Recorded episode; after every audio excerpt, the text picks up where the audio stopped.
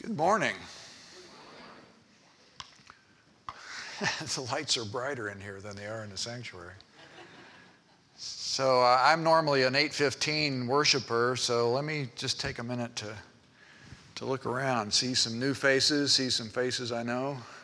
Hi, Lynn. I hope everyone's having a wonderful and blessed holiday season. For those of you who don't know me, I'm Mike Austin. I am privileged today to give our pastoral staff a well earned break on this Sunday between Christmas and New Year's. Do we have any readers here today? Show of hands. Oh, come on. Don't be shy. So, I love a good story. I love a good novel but I also love history. I love well written stories about the people and events of the past that have shaped our present. A few of you know that I'm writing my first novel. It's, rather, it's a rather humbling experience.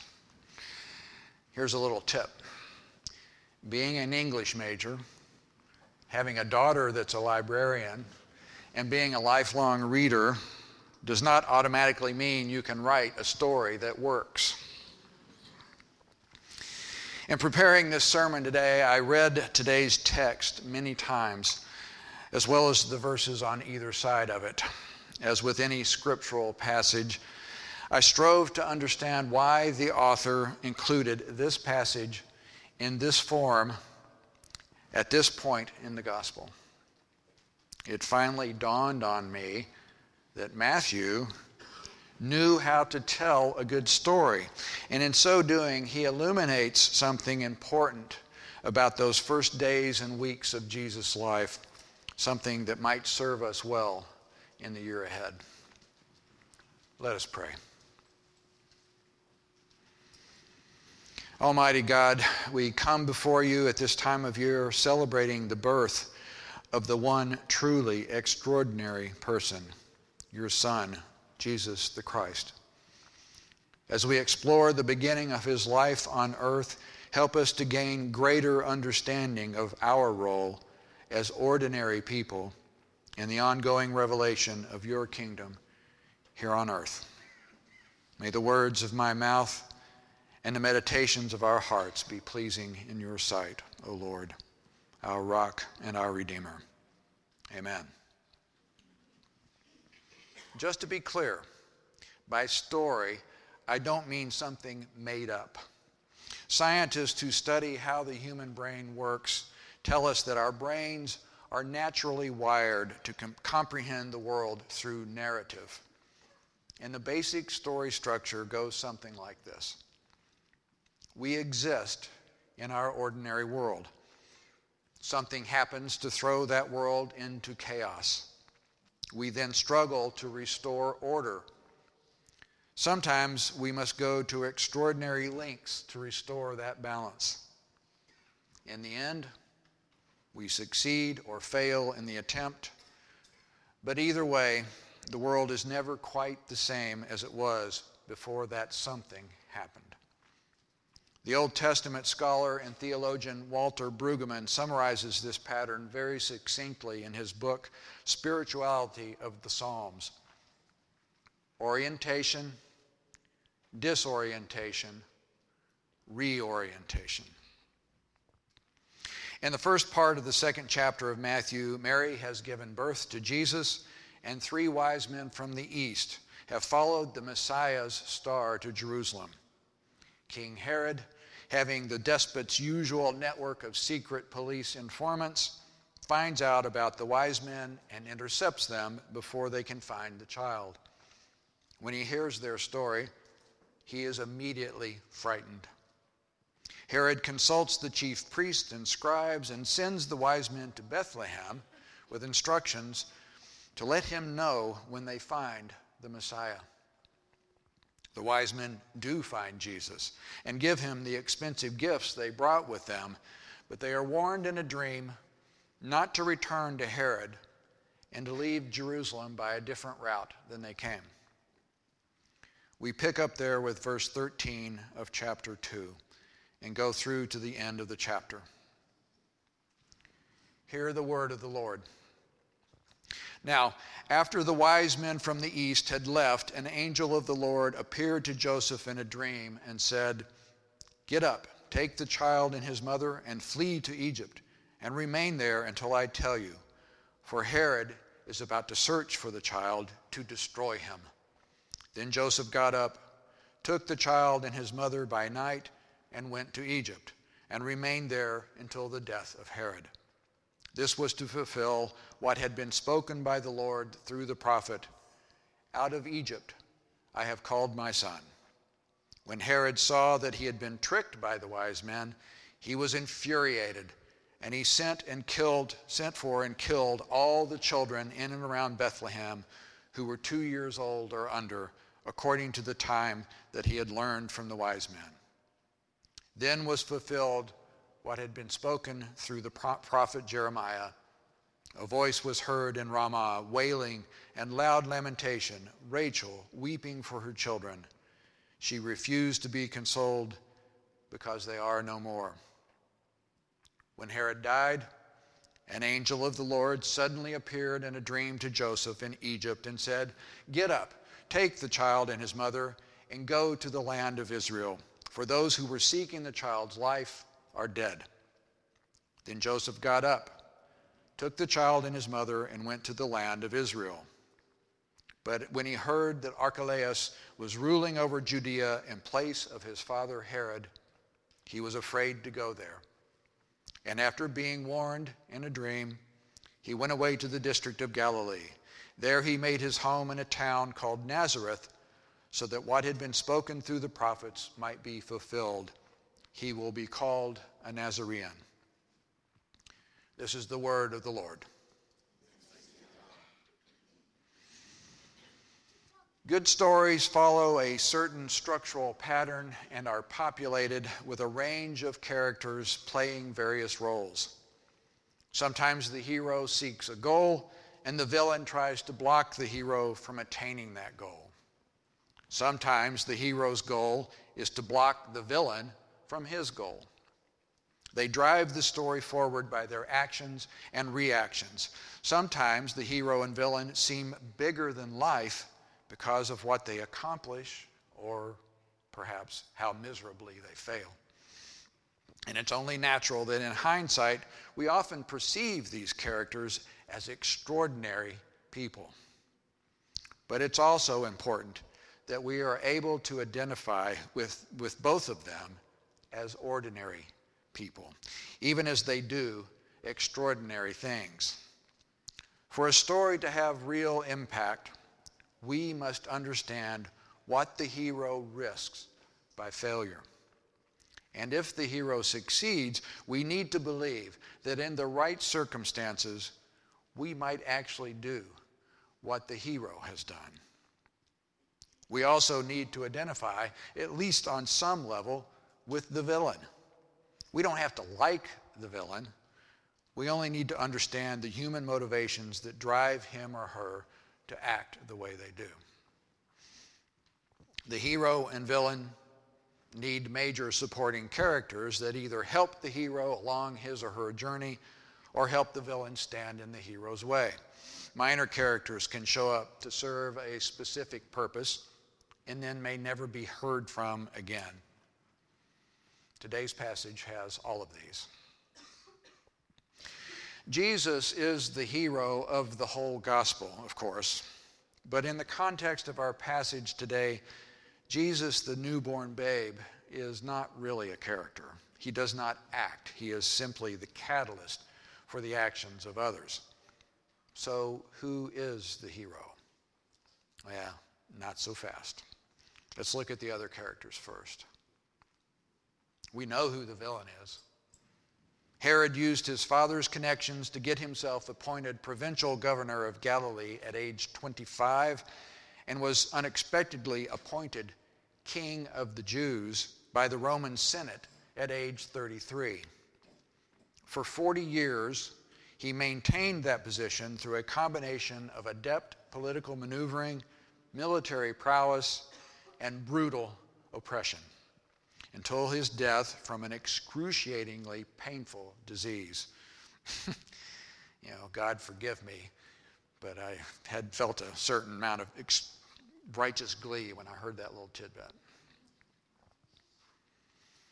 In our story, when Herod's secret police told him about the three wise men and their search for the Messiah, he was both intelligent enough and paranoid enough to realize that anyone who made a credible claim to be the true Messiah could easily incite the Jewish people to rebel against him and the Roman oppressors.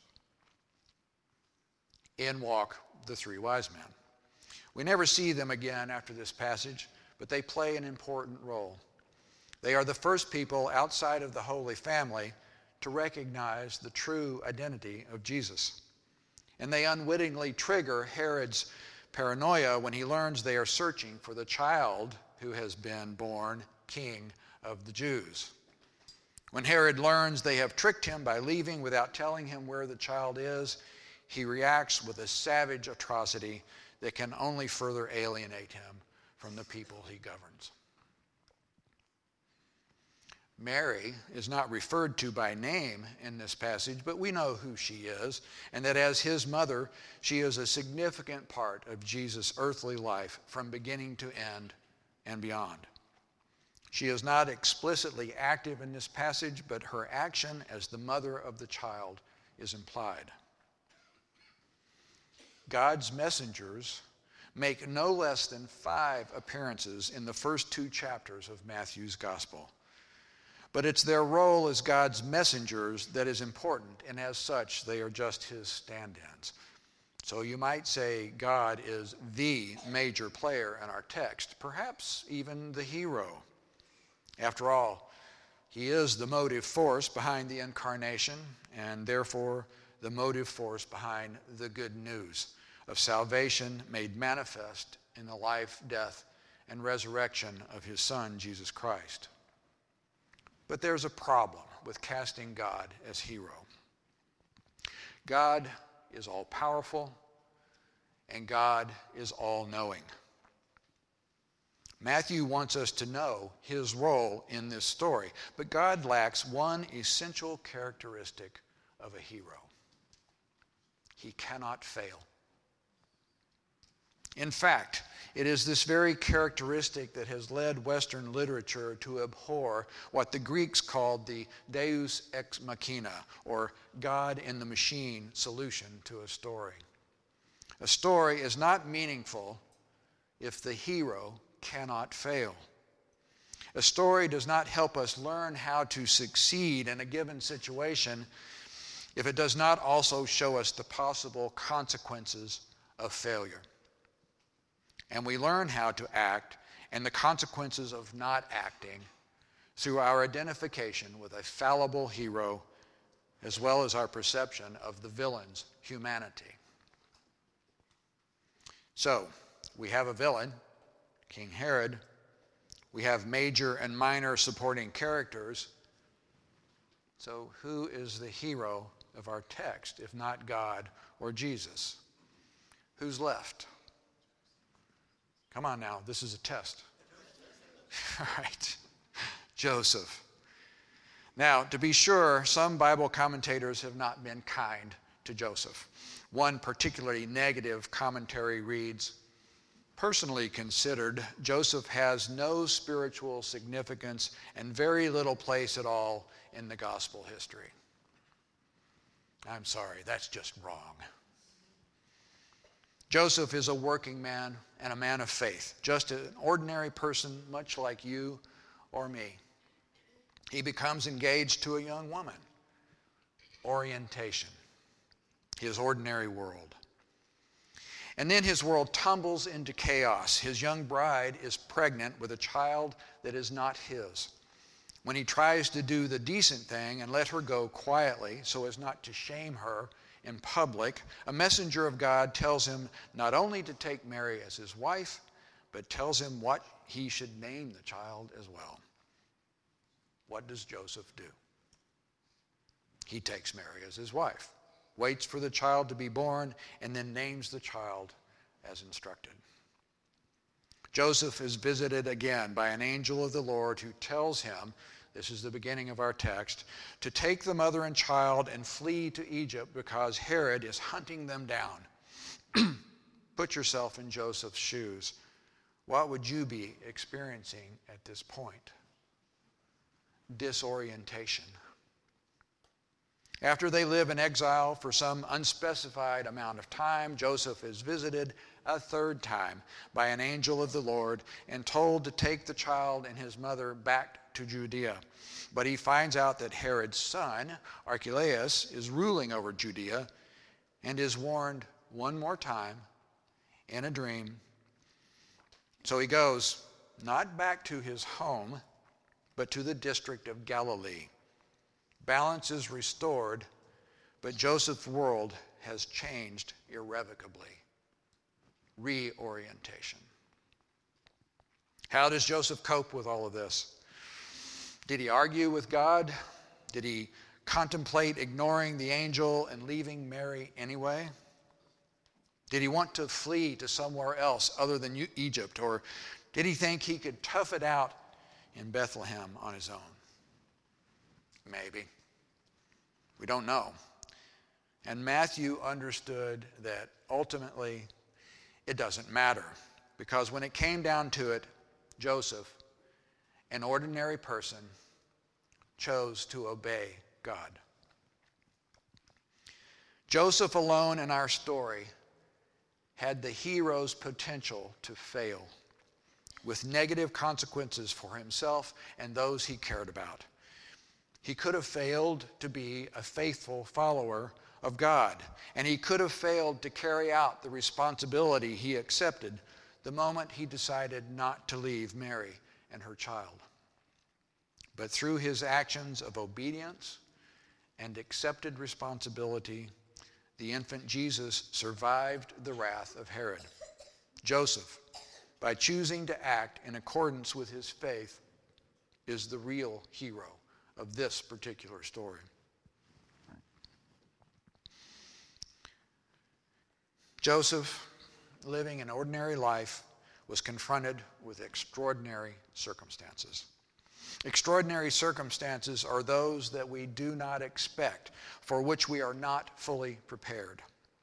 Extraordinary circumstances confront us and force us to struggle. They cause us to search for a way to return our lives to the way they were before we were confronted.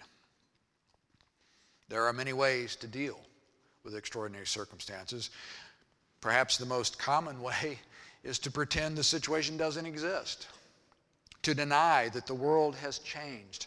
Instead, we try to find an explanation that allows us to believe that the situation isn't really extraordinary after all. When denial doesn't work, we often try to hold somebody else responsible, as if attaching blame might make the situation go away, or at least relieve us of the need to deal with it. Sometimes we just assume that we have to do something about it, that it is up to us to resolve the situation, to fix it, to wrestle it to the ground until it no longer looks extraordinary and we can pretend that we conquered the situation, that we accomplished something in the process. But there is another way, a way that we often don't get to until it seems that all is lost.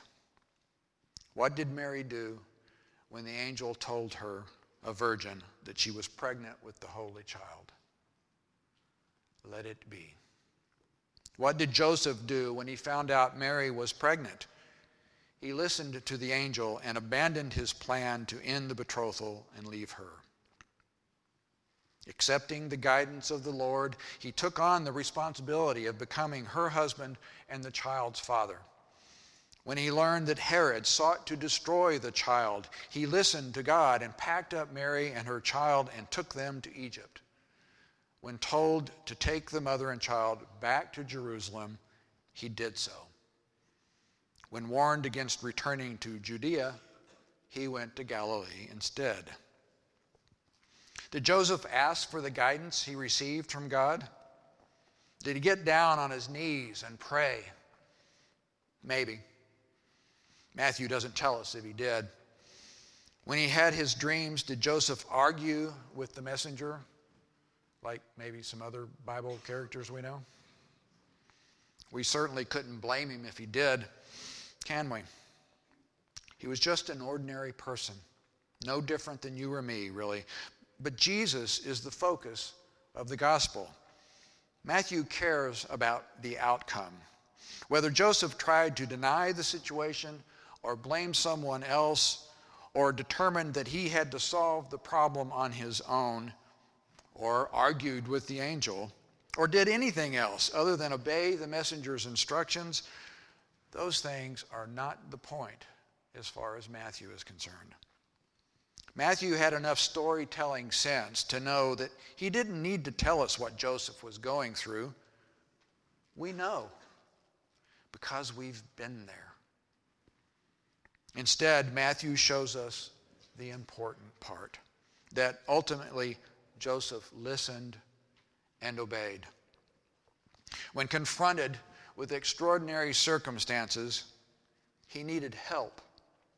And when he received God's guidance, in the end, he accepted the reality of the situation. He set aside all his doubts, resisted the temptation to pass off the responsibility to somebody else, abandoned his own drive as a man to fix the situation, and did what God instructed. May we, in the new year ahead, be as ordinary and humble as Joseph. And when confronted with the extraordinary circumstances of life, have the faith and humility to listen to God as we struggle to restore order to our chaotic world.